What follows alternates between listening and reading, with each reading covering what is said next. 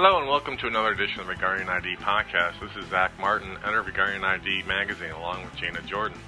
Today we're speaking with Mike Butler, Deputy Director of the Defense Manpower Data Center for Identity and Personal Assurance at the U.S. Department of Defense.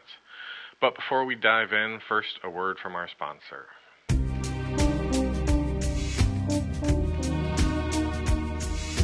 Whether you are protecting a critical infrastructure or vital information, or securing a facility or border, you need to answer the same question. In the modern world of identities, how do you establish with absolute certainty that someone is who they claim to be? At CSC, we understand that the heart of identity management is the creation of trusted identities. For more information, go to csc.com slash identity management. CSC, beyond a shadow of a doubt.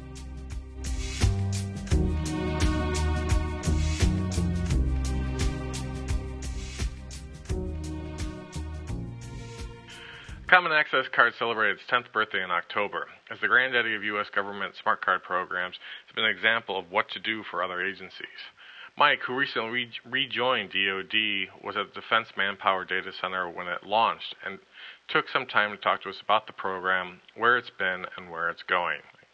Gina? Mike Butler says he was working on the Navy smart card before all this Department of Defense stuff started. So the actual Common Access Card establishment was in November of 1999, and I think it was probably one year after that in October, so in, in probably 2000, that we had the first Common Access Card issued. It took just about another two years. We crossed the 1 million mark in August of uh, 2002. And this is kind of interesting. I was just looking at this. So in June of 2006, we hit 10 million and now it's October 2010 with our really 10-year anniversary, and it's 24 million.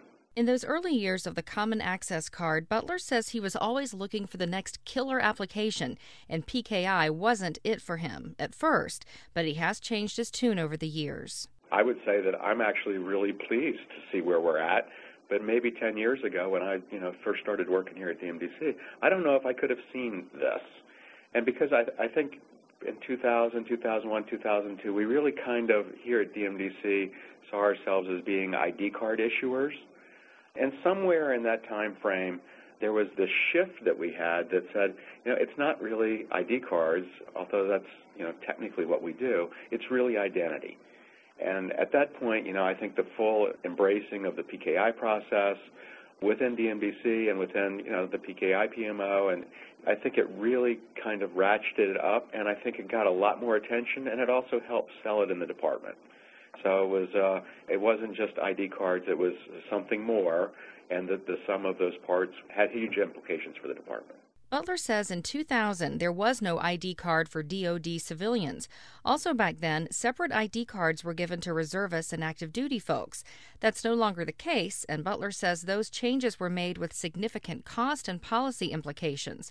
Another change is the effort underway to issue a standard smart card ID to all federal employees. I was actually reminded the first week that I came back here even having gone through the GSA program and, and seeing all the other agencies like start to step up to this plate, a lot of us, I think, tend to think that this is kind of old news, right?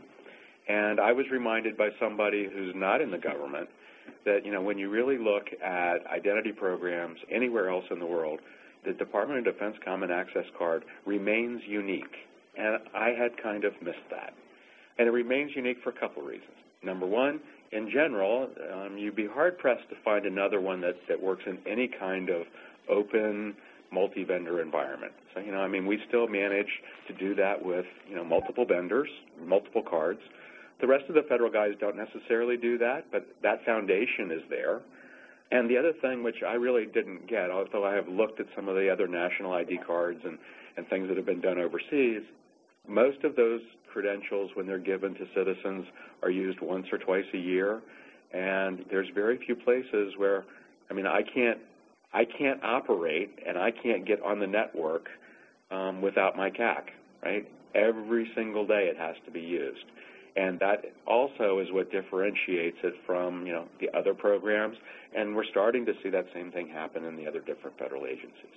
So, you know, I think the fact that we really understood that making an attempt for an open systems approach you know, was going to cost us a lot in management and also probably take some agility away. But I, I think that we're still very we're wed to that process, and and I think a lot of that did transfer into you know the HSPD 12 and PIV uh, programs within the federal government. Butler says he's heard from some vendors who are starting to see countries and organizations overseas adopting these same types of standards. He says that alone makes the Common Access Card a huge success story, even though the card and the DoD have gotten their share of criticism. I think before uh, 2004 2005 with HSPD 12, most of the criticism we took was from internal customers, right? Part of that was them understanding that this was really going to happen and that it was the department's intent to make that happen.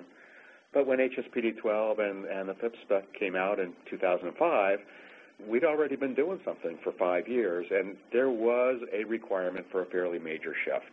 We keep reminding people that in order for us to swap out the 3.7 million CACs that are in, in use out there, it takes us three years to do that. And also, we're starting to see cross-agency use, especially with the Department of Veterans Affairs, of the PKI. And when you start doing that, you really kind of understand that there's a whole learning curve to that whole process that does not move quickly, right?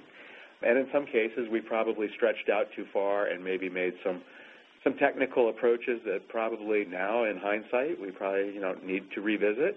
Some of them probably need to be defined better. I mean, you can make them work, of how they're supposed to work cross-agency or, or some things that we're starting to deal with. So, I mean, all of those things are there, but that said, I get 80% of my emails signed and encrypted.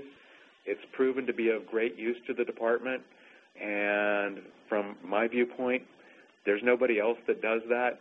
So, you know, as far as I'm concerned, any other criticism is uh, it's kind of nitpicking. The Department of Defense is in the process of rolling out PIV compliant common access cards. Butler says they're more than 80% of the way there and right on schedule. As for using the cards for physical access control, federal agencies are also jumping on board. And in fact, I did some travel over the last year and found them, you know, in all sorts of places, even well outside of D.C., where they were using their PIV cards in access control systems in their buildings. So I think that they really stepped up to doing that. Uh, we had a briefing to our senior coordinating group. So the Pentagon will be transferring over to the CAC. I think that they're scheduled to be done by April of 2012. They're testing uh, CAC usage already in one of the wings, and the Pentagon badges will go away, you know, probably over the next 18 months. So that includes a, a big physical access control upgrade. There's a good example. I mean, there's our flagship you know, building here in the Department of Defense who's moving along in that direction, and that's a great big job. Improvements are still being made. Butler says five years ago, the federal folks were being cautious because they didn't want to cause harm to what was already in place. So there was an effort not to impact the industry too much. I think since HSPD 12 has come along and the cards have been issued out there, the industry has moved along, and we're starting to see a lot more interesting and more secure solutions come out, right? So at the same time, I tend to think that we're going to see a completely different physical access mode of operation maybe two or three years from now in the future. So, you know, we're kind of moving along this timeline that's got this kind of bow wave and some choppy waves in there, and some people are picking up on it and some people are not. In the future, Butler sees many possibilities for the Common Access Card. He wants the Department of Defense to continue on the PKI path and to strengthen it, using it in many more ways. He hopes the next year or so will bring interest from commercial entities that will come in and lay out some opportunities for the government to partner with them. There's been a lot of interest in it, but the CAC did have a purse on it for for the Marine Corps for their recruits a couple of years ago, and I've been the one who's been trying to like tell everybody to be a little bit more pragmatic about this. But that would be something that absolutely has a return on investment in the Department of Defense, and we need to be looking at things like that, right? The other pieces that I see uh, is really using the CAC and PKI credentials and also just the fact of the anchored identity to do other things which may be able to give us more better capabilities to service data that's up in the cloud, like for back-end authentication, being able to deliver, you know, people status, you know, something richer as far as data out to physical access systems and business systems. But that's really talking about the business use of the card. Personally, I have kind of moved from the fact of I do believe that Smart cards will be the standard for federal employees and contractors for many years because HSPD 12 is there. We've made that investment. But I also think that at a federal level, we've all kind of like adjusted and said, you know, once we move outside of those core populations and people who we, we work with, smart cards probably aren't the answer. And I'm accepting, you know, the fact that a smartphone would be a great way to be doing this. And what we really need to be doing is resetting our expectations across the government to say, you know, how do I get a piece of that? And also trying to sit down and talk to the vendors and say, hey, you know, here in the Department of Defense and across the federal agencies, we have these anchored identities for these people. How could we use that to help you guys give them a credential that could be used for you know, other business uses for them on the personal side? We've never really been able to get our arms around that and make it work. Fact of the matter is, the most expensive part of this is doing the identity vetting and keeping that that current, you know, the government has this huge, I mean, it's a national treasure that's been done, and even if it was opt-in for people to be able to transfer that anchored identity into other areas for government or non-government use would actually be a, a great thing. And I think because we have things like smartphones that people are carrying, and there's no real additional hardware cost to that, we might be able to make that work. At least that's the future Butler would like to see pursued. Thanks, Gina. Stay tuned next week when we continue our discussion about the Common Access Card with Scott Jack, Director of Identity Assurance for PKI at the Defense Department.